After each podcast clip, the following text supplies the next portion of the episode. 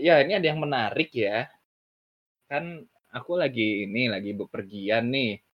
Tapi ternyata aku terdampar ke tempat yang sangat jauh dari jurusan gitu.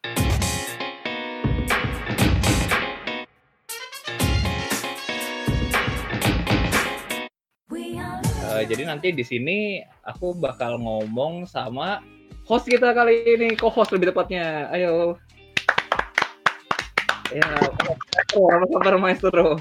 Halo, Aniki. Iya. Apa kabar? Ya, jadi di sini ada maestro. Jadi kami bakal ngobrol di satu ruangan melalui Discordku. Tapi nanti kalian juga bisa memperhatikan gitu ya apa yang akan maestro tunjukkan melalui Discord dia. Tapi itu nggak akan mempengaruhi apa yang kita akan dengar hari ini. Itu cuma visual yang sangat luar biasa yang sudah disiapkan oleh Mbak Rima ya. Mbak ini ya, terima kasih juga. Luar biasa Mbak Rima, terima kasih. Oh iya, ini kabar baiknya hari ini ya problem solve tentang masalah teknik. Kita bisa menjalankan proses PKK ini dengan sebagaimana seperti biasanya. Dan kabar baiknya lagi ya, aku senang sekali bisa bertemu dengan Maestro dan Rima kali ini. Oke, tanpa membuang waktu lagi, ayo kita. Oh ya, sebelum kita lanjut ke temanya, ya saya harus memperkenalkan diri dulu. Saya adalah Bian, selaku host acara PKK. Mengundang Maestro Bilawa untuk sedikit memperkenalkan diri gitu. Terus apa kira-kira mau ngomongin apa sih ini hari ini?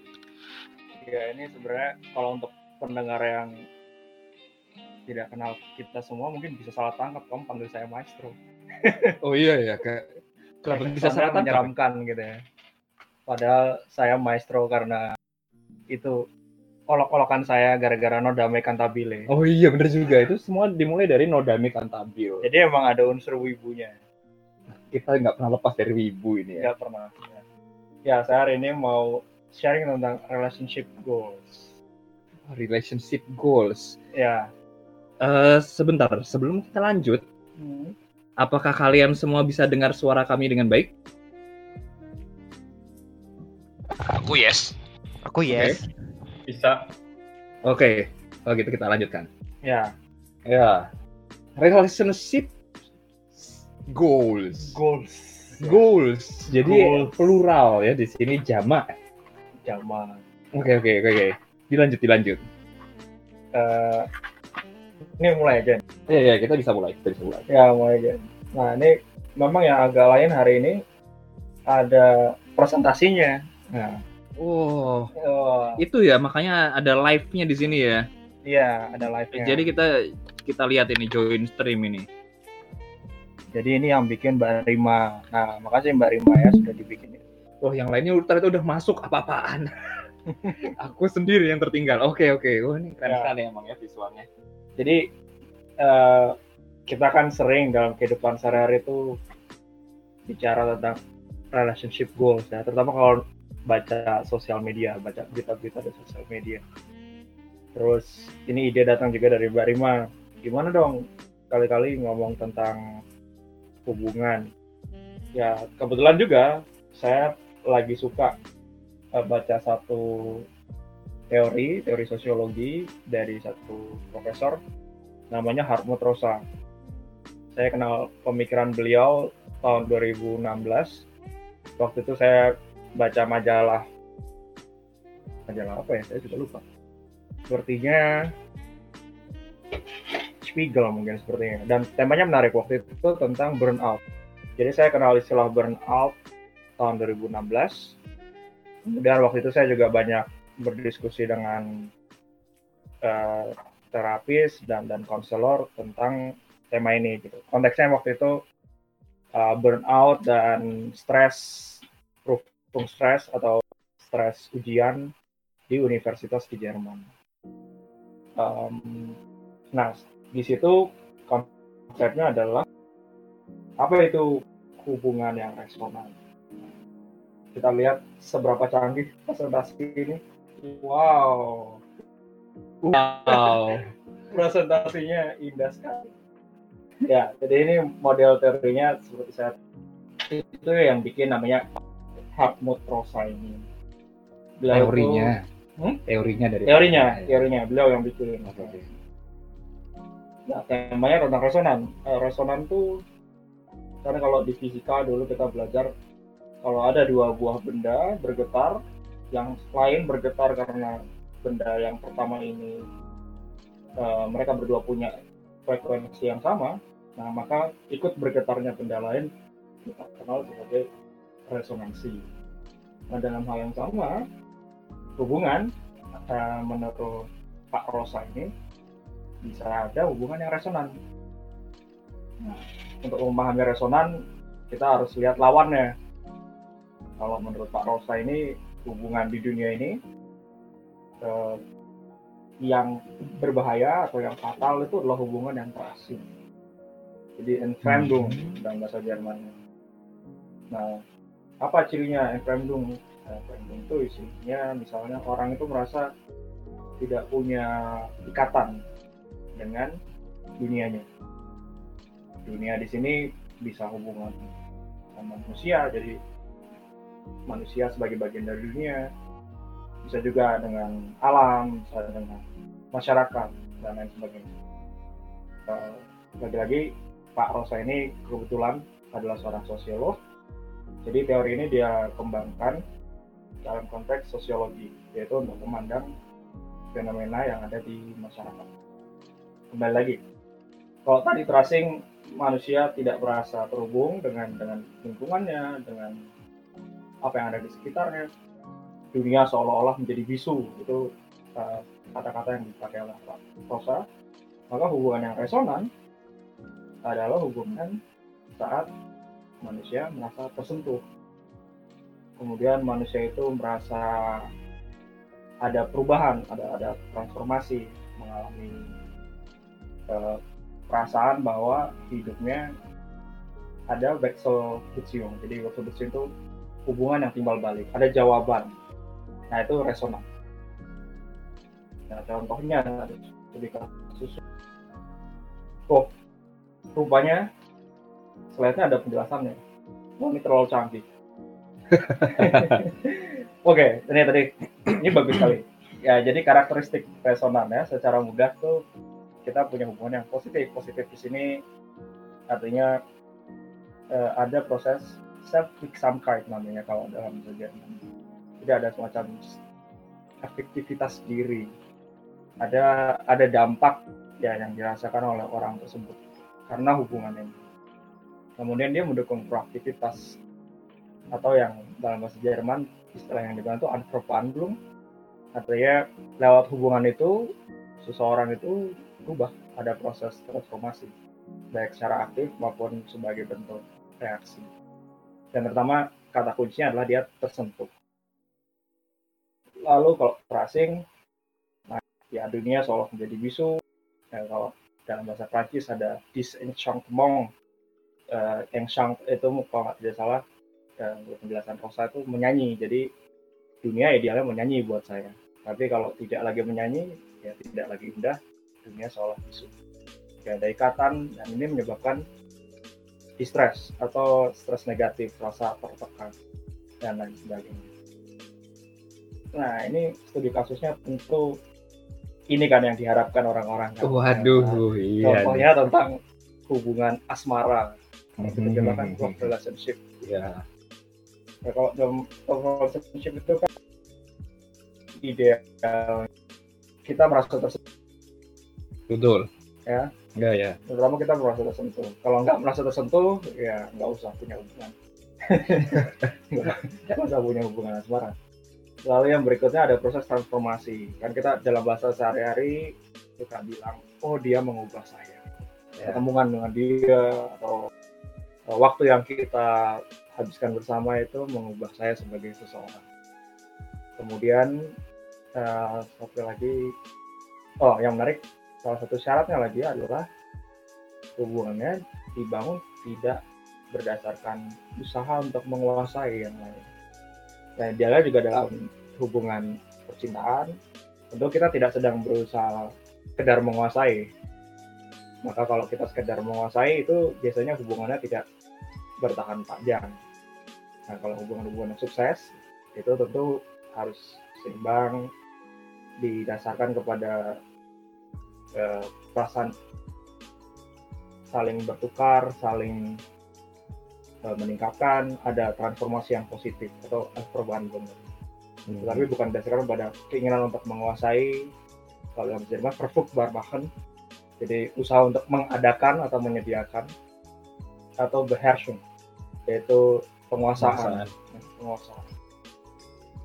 Next, tantangannya. Nah ini konteksnya, tantangannya kita sekarang hidup di dunia yang disebut modern Gesellschaft atau dunia modern. Tantangan pertamanya adalah dunia kita tuh dibentuk oleh kecepatan dan percepatan. Terus yang berikutnya ada peningkatan dan pertumbuhan.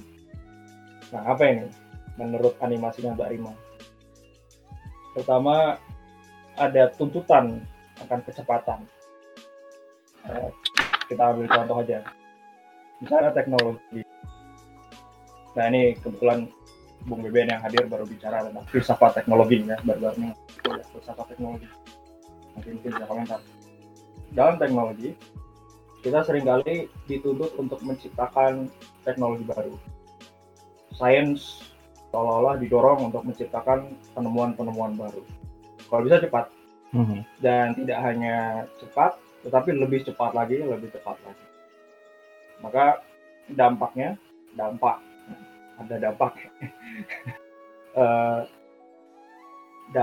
adalah kalau di zaman dahulu pengetahuan itu ditradisikan, artinya dia menjelma jadi ritual, jadi kebudayaan, jadi bahkan sampai jadi pegangan nilai. Boleh jadi dia sebenarnya hanya teknologi, lahirnya dari alat, misalnya teknologi pertanian, tapi kemudian kita punya kebudayaan pertanian. Misalnya dulu mungkin pernikahan gitu ya, kemudian ya maksudnya ke teknologi pernikahan ya, yang mengatur misalnya kapan orang boleh menikah, kapan tidak, supaya siklus pertumbuhan itu tidak berubah. Oh ya, itu kansai. Tetapi di dunia modern ini harus cepat. Kita tidak sempat lagi punya tradisi, tidak sempat lagi punya kebudayaan. Kenapa? Karena begitu teknologi lahir, dia dituntut menyelesaikan satu persoalan. Teknologi ini kemudian bisa jadi punah dalam usia setahun 2 tahun. Contohnya apa? Smartphone ya tiap tahun yang lebih baru, lebih cepat, lebih bagus terus lah. Dan ini hubungannya dengan peningkatan dan pertumbuhan tadi. Dunia modern itu seringkali menuntut sesuatu meningkat, tumbuh demi hal itu sendiri, demi pertumbuhan dan peningkatan itu sendiri. Apa contohnya ekspektasi versus realita kita mengenai apa ini? Saya begitu lupa. Coba ya, saya lihat dulu catatan saya. Nah, ini adalah contohnya saya di sini rupanya tentang bisnis daging. Saya lupa bilang Mbak Rima. Kalau di bisnis daging, kalau dahulu kala itu kan makanan dikonsumsi secukupnya. Tapi sekarang kita mengumpulkan hewan itu dalam konteks industri ternak, industri daging. Nanti kita bicara supply chain. Ya harus ada daging yang dikonsumsi. Kemudian karena kita membeli daging ada keuntungan, sehingga produsen bisa dapat untung. Dia kemudian harus punya stok daging lagi, melakukan proses industri daging, dipotong, dipecah-pecah, di packing, dan ini dilakukan dan ditingkatkan demi tuntutan peningkatan dan pertumbuhan itu sendiri. Growth, konteksnya dalam ekonomi, economic growth. Nah ini semua tadi itu tantangan dari hubungan. Kenapa? Misalnya kalau dulu hubungan kita kan cenderung lebih lambat. misalnya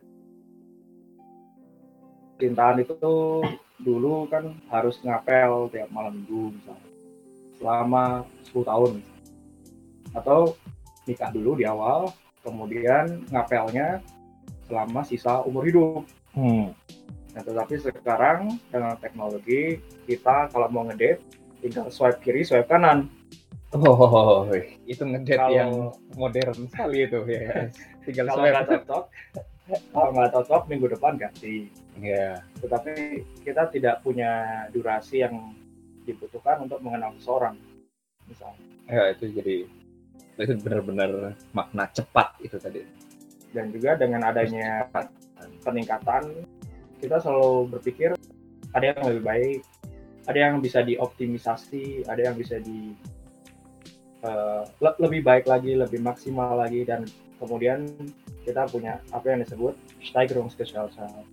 Jadi masyarakat yang senantiasa menjangkau yang lebih tinggi lagi itu, lebih langsing, lebih pirang, lebih putih, lebih mulus. Tapi kemudian bingung, sudah saya tadi cari istri apa cari boneka, misalnya. Jadi bingung. Ya. Nah, untuk bisa punya hubungan yang resonan, kemudian bagaimana cara kita menganalisisnya gitu ya. Nah, kemudian Rosa menawarkan model sumbu hubungan dunia, yang mana ada diagonal, vertikal, horizontal. Apa ini? Tentu saja kalau teman-teman yang Muslim atau teman-teman Kristen mungkin sudah tidak asing, yang hubungan horizontal itu hubungan antar manusia, misalnya sama pasangan tadi ya. Ini salah satu topik yang digemari saya yakin semua orang berusaha untuk cari pencerahan bagaimana punya hubungan yang restoran dengan pasangan, dengan teman, dengan kolega, dengan politik juga sebagai bentuk hubungan antar manusia bisa resonan baik politik dunia, politik dalam negeri maupun politik RT/RW. Yang berikutnya, hubungan yang diagonal. Maksudnya di sini hubungan yang diagonal itu misalnya hubungan dengan benda, alat, perkakas, atau dengan pekerjaan. Nah, ini memang ciri manusia modern. Seringkali kita tidak punya hubungan yang resonan dengan perkakas. Jadi ini ilustrasinya bagus sekali ya, bahwa perkembangan manusia kalau menurut ilustrasi ini dari bahkan sebelum Homo sapiens ya, masih ada kera primata ya, kemudian langsung berevolusi pakai smartphone, pakai smart Google, smart Brille, kemudian berkembang jadi cyborg. Terus ini mungkin di evolusi yang tertinggi apa ini? Dia jadi bisa koneksi antar otak aja. Ya, homo informatics. Gitu ya. Manusia informatika. Bahasa yang sangat tinggi sekali, homo informatics. Ya, mungkin ngawur. Nah, ini hubungan diagonal. Artinya kita idealnya menurut saya selain punya hubungan yang resonan dengan sesama manusia, tapi juga dengan benda dan pekerjaan. Ini terutama bukan hal aneh baik di budaya timur maupun budaya barat. Misalnya karena teman-teman di sini mungkin umum dengan budaya Jepang dan budaya Indonesia, benda yang dimiliki pedang misalnya samurai bisa diwariskan turun-temurun, dianggap suci, dan kalau mau dicabut dari sarungnya maka pedang itu harus diperlakukan dengan hormat. Yeah. Jadi bukan hanya diambil begitu saja. Ada pensil yang khusus untuk menulis, ada pensil untuk menulis hal-hal yang kurang penting misalnya. Jadi dibedakan. Nah, pembedaan ini ciri adanya resonan dengan benda.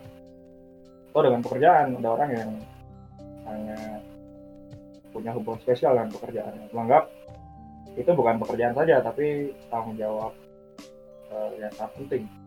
Jadi seperti panggilan gitu ya. Ya. Oh, ini yang menarik dalam bahasa Jerman ya, itu Beruf. Ya, Beruf ya. Ya. Kalau ditanyakan Wasbach sih kon Beruf, itu kan seperti pekerjaan Anda apa? Tapi Beruf dalam bahasa Jerman dari kata Rufon itu memanggil, panggilan. Jadi Berufung itu panggilan. Jadi seolah pertanyaan tadi bisa diartikan panggilan hidup Anda apa? Berat ya. Padahal tukang bakso. Ada orang yang jadi tukang bakso, berbahasa serius bikin bakso. Betul.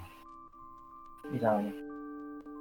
Nah, berikutnya vertikal. Nah, lagi-lagi ini hubungan transcendental. Artinya berhubungan dengan totalitas dunia, dengan totalitas hubungan manusia dengan sesuatu yang lebih tinggi atau lebih besar dari dia sendiri. Ilustrasinya bagus sekali ini. Jadi contohnya ada kita punya konsep Tuhan, pengalaman spiritual, alam, manusia dengan alam, dengan seni, dan sebagainya. Nah, mungkin yang menarik di sini apa yang membedakan kemudian teori resonan ini dalam bicara hubungan-hubungan dengan teori-teori lain yang ada sebelumnya mengenai hubungan. Perbedaannya banyak teori sebelumnya, terutama kalau saya tidak salah ingat, kalau saya ini berangkat dari apa yang disebut critical theory. Critical theory. Kalau nggak salah ya, critical theory.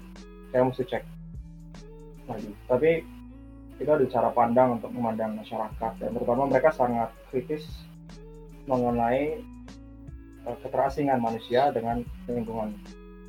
Tetapi seringkali kalau dari sudut pandang pandangan-pandangan yang lebih tradisional, ada asumsi dalam membuat tolak ukur manusia dengan keterasingannya.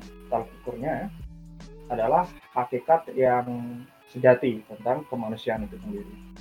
Sedangkan kalau di Rosa ini, dia cenderung lebih praktis. Artinya dia tidak bikin asumsi bahwa manusia hakikatnya begini, tugasnya di dunia ini begini, dia nggak bikin asumsi seperti itu, melainkan dia mulai dari satu pandangan bahwa resonan bisa terjadi selama manusia yang bersangkutan itu terdidik untuk memahami dan mengerti aspek apa saja yang bisa membuat hubungan itu jadi resonan. Nah, ini ada satu citat, satu kutipan yang menurut saya menggambarkan apa itu resonan dalam kehidupan kita. Jadi sini dikatakan resonance life just expression der moderne and random is other irreality. Jadi resonan itu janji peradaban modern, namun keterasingan adalah realitas. Kenapa kok janji peradaban modern? Karena sesungguhnya yang menarik, walaupun peradaban modern seolah-olah membuat hidup kita susah gitu ya. Yeah. Tetapi kita menikmati banyak kemudahan. Jadi untuk punya hubungan yang resonan di tengah masyarakat yang sebenarnya kita cukup beruntung, misalnya ada teknologi yang memudahkan hidup dan pengetahuan bisa diakses dengan mudah. Artinya kita tidak perlu susah payah menderita seperti orang-orang di zaman dahulu, karena kita sudah punya akses. Misalnya kita terutama di negara-negara yang masuk Western lender, apa, negara maju atau negara berkembang, negara makmur, tempat negara makmur, itu kan mereka tidak kekurangan resource, sumber daya ekonomi, sudah makanannya sudah tidak membuat mereka kelaparan. Betul. Tetapi keterasingan adalah realitasnya. Tetap saja. Kenapa? Karena cara memandang, cara mengkonsumsi, cara menghargai itu mereka terputus dari apa yang tadi disebut hubungan yang bersama. Jadi di sini kuncinya adalah untuk merenung dan mengenali apa saja yang kita punya dalam kehidupan. Maka saya mau ajak untuk diskusi malam ini kita sama-sama menjelajah, merenung 3 aspek ini. Kita bisa lanjutkan diskusi ini. Yang pertama, kita semua tentu sekilas dari mendengarkan penjelasan ini punya pengalaman atau hubungan yang resonan. Apa sih yang sudah pernah dialami dalam hubungan resonan yang buat kita pahami sejauh ini? Lalu apa sih pengalaman hubungan yang terasing yang pernah kita alami? Jadi pengalaman unfriendung baik terhadap antara manusia dengan tadi yang transcendental yang lebih tinggi, atau juga dengan barang dan pekerjaan. Terutama yang lebih penting dan menarik ketika bagi saya adalah sebenarnya masing-masing yang kita yang mendengarkan ini punya ide atau strategi apa sih yang menunjang hubungan yang resonan dalam hidup kita sambil berusaha mengatasi keterasingan yang kita alami dalam hidup. Begitulah penjelasan malam ini. Itu cukup dalam sekali itu.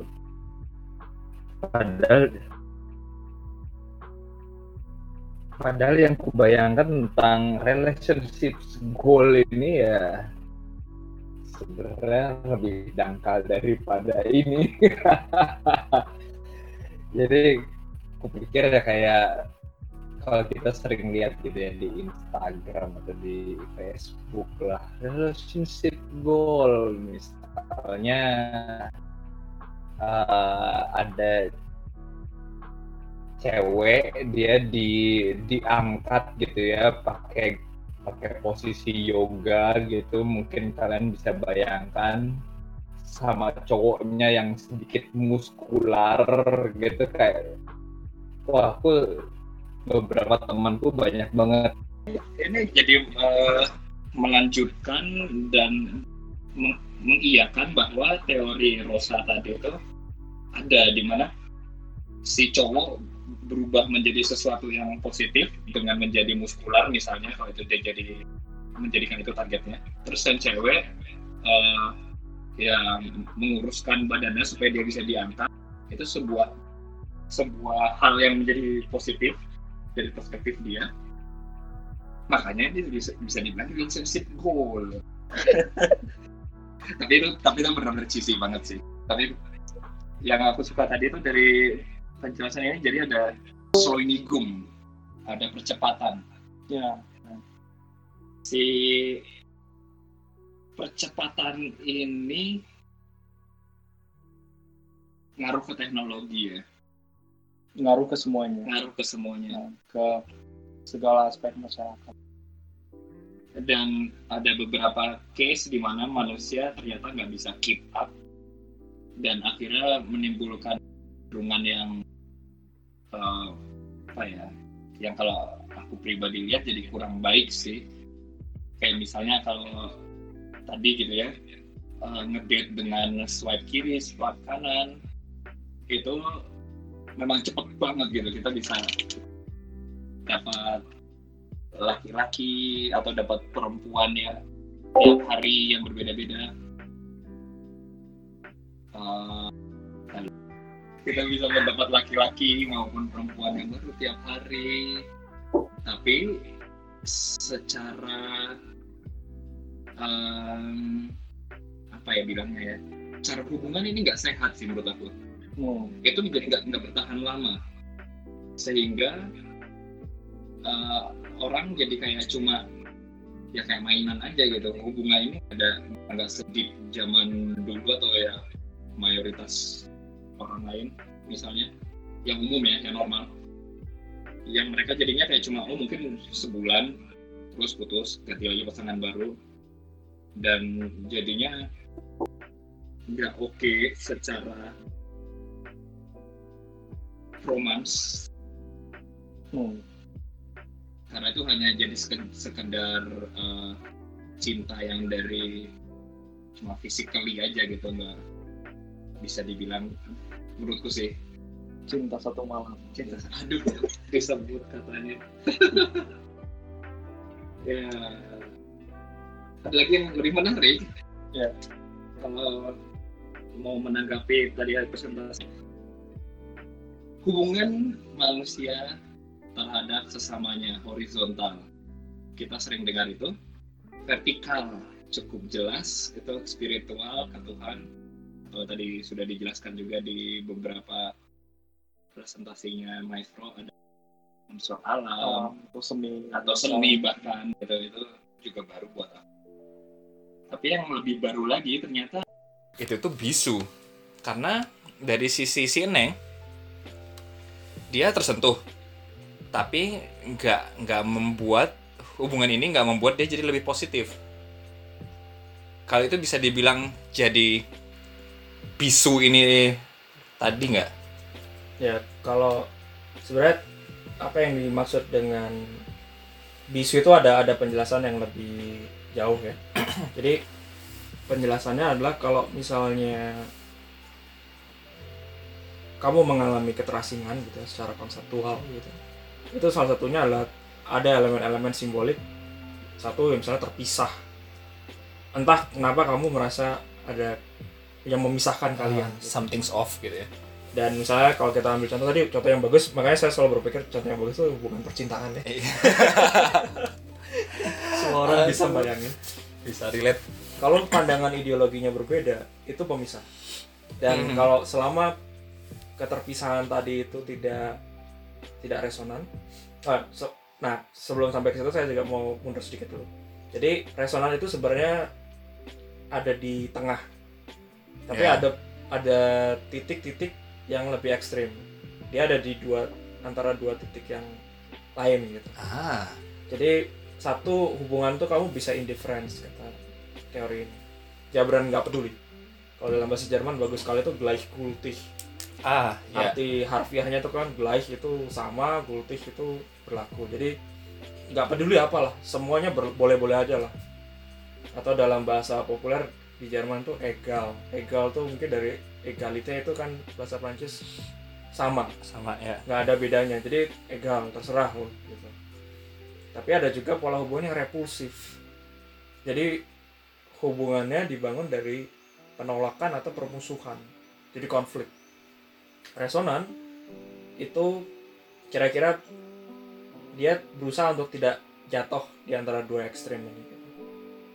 Antara kamu sama sekali tidak peduli atau kamu punya hubungan yang repulsif. Nah, balik lagi kalau kita punya hubungan percintaan tadi ya, karena salah satu efeknya adalah kamu tersentuh. Tadi kan kamu bilang kamu tersentuh, kamu mengalami perubahan, ada transformasi. Nah, tapi ada satu lagi yang paling penting, jawaban. Jawaban. Ya, saya nggak sempat cerita tadi, tapi karena kamu bilang ini jawaban. Jadi resonan itu kan bergetarnya dua buah benda atau dua buah objek. Yeah.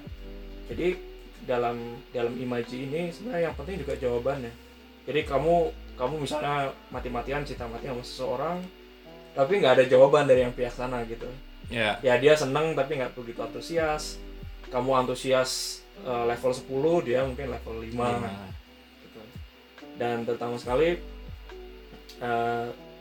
yang jadi tantangan tentang resonan ini, tadi kan saya bilang janjinya dari teorinya adalah selama seseorang itu bisa belajar untuk mengenali dan membentuk situasi yang resonan, yang mendukung terbentuknya resonan, maka kita bisa mengalami resonan.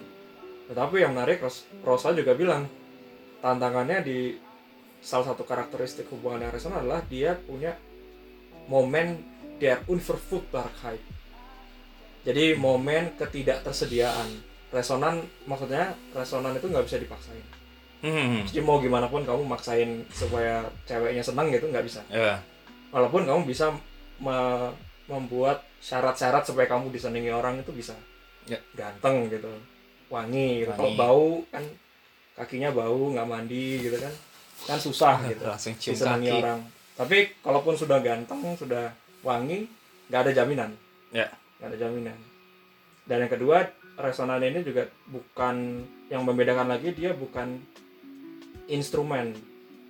Jadi bukan sesuatu yang bisa diada-adain dan dipakai dalam rangka tadi Steigerung des Selbst, dalam rangka optimisasi diri, more productivity, more something. Dia bukan hal ini.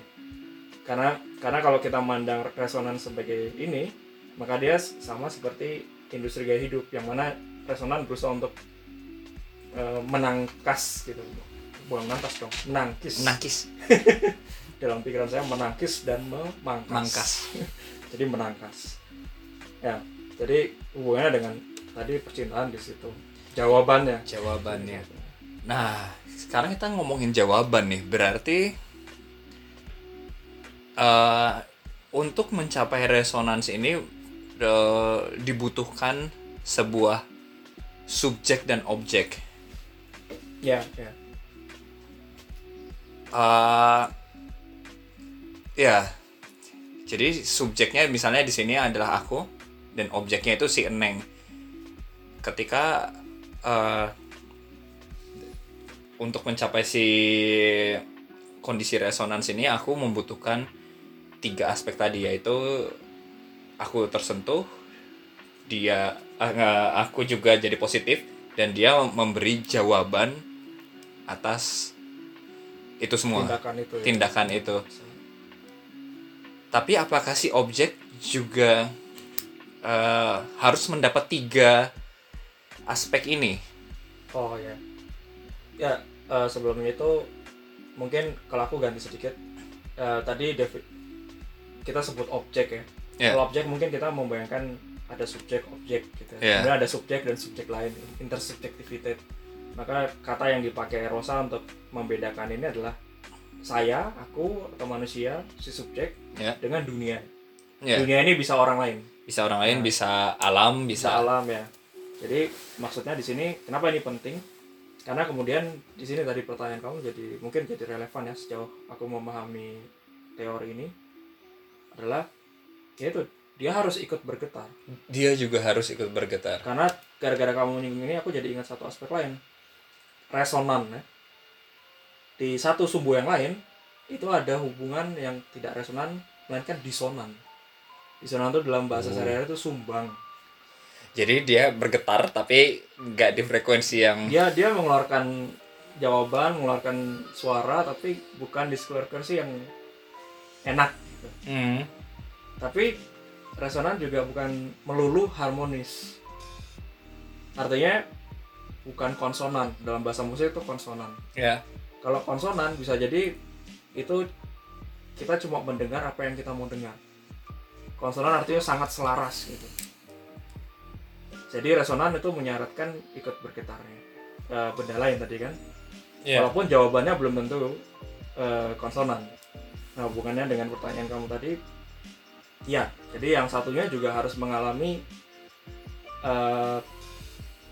atau mungkin bukan yang satunya harus mengalami, tapi kamu dan dunia atau kamu dengan pasangan ini harus punya titik kontak yang tadi, momen-momen tadi gitu, momen ketersentuhan, momen jawaban atau saling menjawab, ada momen transformasi dan juga ada momen unverfügbarkeit tadi. Jadi momen di mana kamu pasrah gitu. Nah, maka yang menarik dari resonan ini juga dikatakan dia adalah sebuah proses dengan sifat ergebnis offen. Jadi hasilnya itu nggak ada yang bisa memprediksi.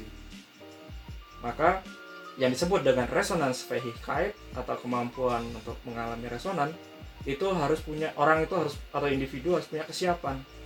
Kesiapan untuk apa? Untuk percaya sama proses. Karena kita nggak bisa tahu, nggak ada jaminan.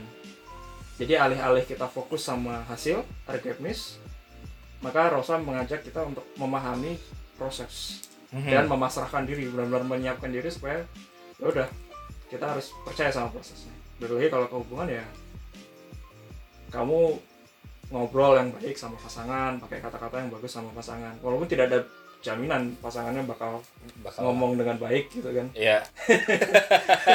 Atau kalau kamu masih PDKT belum tentu ceweknya bakal seneng sama kamu. Iya. Tapi prosesnya penting. Betul. Proses bahwa kamu memilih untuk ngomong dengan perkataan yang baik, jadi mesra, ngasih hadiah, romantis, itu penting, prosesnya penting. Dan ya sudah, memasrahkan sama proses itu. Betul. Ya itu proses itu benar-benar penting. Aku sudah mengalaminya.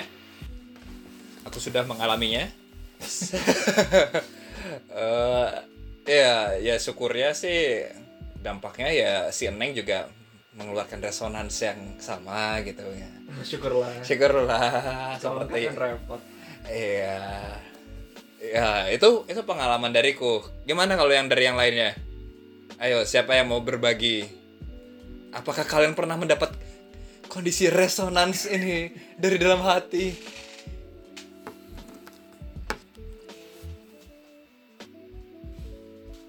Wah, kayaknya nggak ada yang bisa relate nih sama Kisah cinta apa ini, aduh. Beben ya kayaknya mau ngomong. Mungkin punya cerita yang mau di-share nih kayaknya dengan resonan, kehidupan resonannya. Aku komennya tidak resonans ke orang lain deh, biar beda dengan contoh yang terakhir dari Lumbian. Aku mikir untuk resonans yang kupikir dengan tools atau tadi kan disebut dengan teknologi atau dengan alat. Kayak aku ingat dulu kalau baca cerita-cerita silat atau cerita-cerita kungfu gitu, pada saat seseorang memakai senjata atau seperti misalnya memakai pedang, tongkat itu apa ya, senjata itu jadi perpanjangan atau udah jadi ekstensi dari tubuh gitu. Terus aku mikir untuk kan yang profesinya mungkin membutuhkan tools tertentu, misalnya koki dengan pisaunya gitu, atau skater dengan skateboardnya gitu. Barangkali aku pikir perlu juga untuk mencari resonansinya dengan alat sih, untuk mengetahui sampai pada level kita udah nggak membayangkan itu sebagai alat lagi, tapi menjadikan itu sebagai bagian dari tubuh kita gitu. Ya. Kurasa itu sangat penting sekali nggak sih? Soalnya kita dari kecil udah pernah, mungkin kalian sering nonton anime waktu zaman kita kecil gitu, Captain Tsubasa gitu. Bola adalah teman. Bola adalah teman. Kita udah dari kecil dididik untuk punya resonans dengan alat. Benar sekali Ben, kamu ngingetin aku pada hal ini. Iya, itu penting sih kalau menurut aku. Jadi itu kalau aku rasa ini bisa jadi instrumen supaya orang ya hidup in better way lagi nggak sih? Jadi misalnya kayak tadi dia seorang koki gitu ya, dia punya resonans dengan pisaunya, dia kenal sama pisaunya, dia tahu kapan pisau itu harus diasah, jadinya pekerjaan dia lebih baik. Dengan kata lain dia instrumen. Maksudnya apa dia instrumen? Untuk menjadi kita kayak metode untuk kita jadi orang yang lebih baik. Ya di sini tantangannya gitu ya dengan pembahasan ini. Karena di satu sisi memang kalau dari contoh Kapten Tsubasa atau contoh Bung Beben tadi, sebenarnya di peradaban-peradaban yang lebih kuno ini sudah nggak asing, terutama peradaban Timur ya, Asia Timur terutama, Asia Tenggara juga. Jadi kita memang punya ikatan gitu dengan benda-benda yang menurut orang benda mati, sama keris gitu kan, keris harus dicuci, harus ada yang bisa berjam-jam ngelihat liukan keris itu. Mm-hmm. Jadi bukan hanya dipandang benda mati, tapi diyakini punya kekuatan, punya itu, dan orang memiliki hubungan yang resonan karena kemudian dia benar tersentuh. Kayak cerita yang paling terkenal kalau saya sering cerita tuh, misalnya ada keyakinan terhadap tombak sakti gitu ya, sampai-sampai kalau mau bikin keputusan politik, pejabat setempat itu minjem tombak ini. What? Ya saya nggak akan sebut daerahnya, nggak akan sebut itunya karena saya nggak punya otoritas melakukan itu. Tapi ada, ini cerita yang benar ada. Jadi ada pejabat tertentu yang meyakini kalau dia mau bikin keputusan politik penting, dia pinjem keris atau pinjem tombak ini, kemudian dia samadi untuk kemudian bikin keputusan politik di tingkat nasional. Tinggi juga ya, negaranya nanti cari sendiri. Okay. tapi ada, maksudnya sebagai ilustrasi yang dari dunia nyata, soal resonan dengan benda gitu. Kenapa? Karena dia meyakini benar itu cara untuk punya ilham, punya jawaban, untuk punya keteguhan yang dibutuhkan untuk membuat keputusan politik yang penting. Itu informasi yang baru buat aku. Terima kasih. Dengan contoh benda seperti itu, aku tadi memikirkan Kalau terasingnya kira-kira seperti apa ya? Apakah pada saat kita udah ya nggak peduli dengan apapun pisaunya ya kita pakai pukul aja atau apapun bolanya kita nggak peduli materi apa namanya kekerasan bolanya atau seberapa mbah kita main tendang aja mbah Messi mbah gitu ya mungkin konteksnya kan lagi-lagi dia selalu dihadapkan dengan realita hidup modern yang mana salah satu cirinya adalah hiperkonsum. Jadi kita masuk punya kecenderungan untuk sekedar mengkonsumsi, bahkan tidak overconsumption tapi hyperconsumption. Jadi kita mendorong konsumsi itu. Contohnya apa? Supaya contoh yang konkret. Misalnya kita pensil. Pensil kan murah mungkin ya menurut ukuran kita sekarang. Untuk sebagian besar orang mungkin pensil itu barang murah. Kalau patah, buang. Atau pensil jatuh di mana gitu hilang nggak dicari. Ya udahlah. Artinya pensil itu sudah dianggap hanya sebagai sesuatu yang remeh-remeh gitu ya. Tetapi ada orang-orang yang punya hubungan yang khusus dengan pensil. Misalnya Hemingway. Hemingway itu kalau nulis itu lebih senang pakai pensil. Kenapa? Karena di zaman dia itu kalau pulpen itu kan nggak ada. Pulpen kayak yang kita kenal sekarang. Ya kan pakai tinta. Harus pakai pena. Fuller ya. Itu kalau dibawa di jalan susah. Bisa bleber, bisa kalau habis tintanya nggak bisa diisi, nggak ada tinta. Dibuat dia sebagai jurnalis kan bawanya buku saku. Ya paling gampang pensil. Terus diserutnya dengan pisau. Pisau ya. Jadi jantan sekali gitu. Minum di bar, minum bourbon gitu, nulis sastra gitu. Terus diserut dengan pisau serut. Dan ini ditulis di dalam karyanya yang judulnya Moveable Feast. Itu memoirnya Hemingway. Nah, kenapa ditulis? Karena buat dia penting. Ada hubungan, ada resonansi. Gitu ya. Jadi buat dia pensil bukan sekedar pensil, tapi emang alat yang dia pakai untuk cari makan karena dia waktu itu miskin di cerita Moveable Feast itu di Paris miskin ya harus nulis cerita yang baik, harus nulis karya jurnalistik yang baik ya punyanya pensil sama pena. Jadi ini menjawab pertanyaan Beben tadi. Jadi hubungan Hemingway ke Fuller tadi ke pena ke pensil enggak ke penanya itu bisu karena dia nggak melihat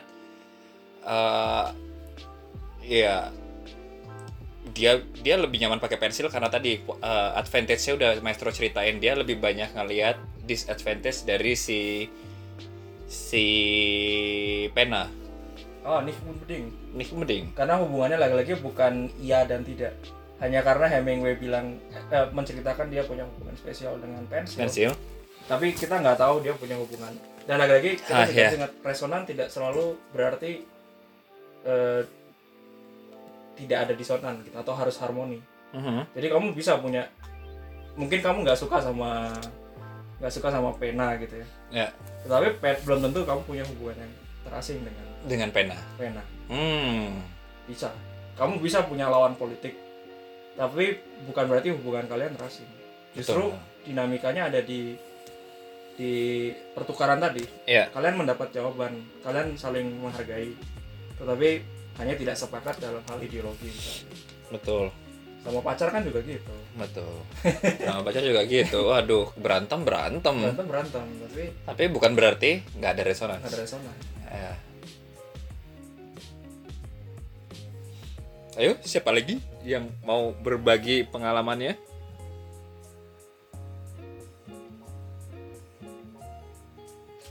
Biasanya paling gampang tuh kalau hubungan ya pasti sama pacar, sama orang tua, sama atasan gitu. Atasan. Tempat kerja. Tapi untuk menjawab, karena nggak ada yang mau berkomentar nih kayaknya, atau masih malu-malu karena mikirnya aduh aku mau cerita tentang pacarku nggak ya, aduh gimana ya. Susahnya di situ tuh loh.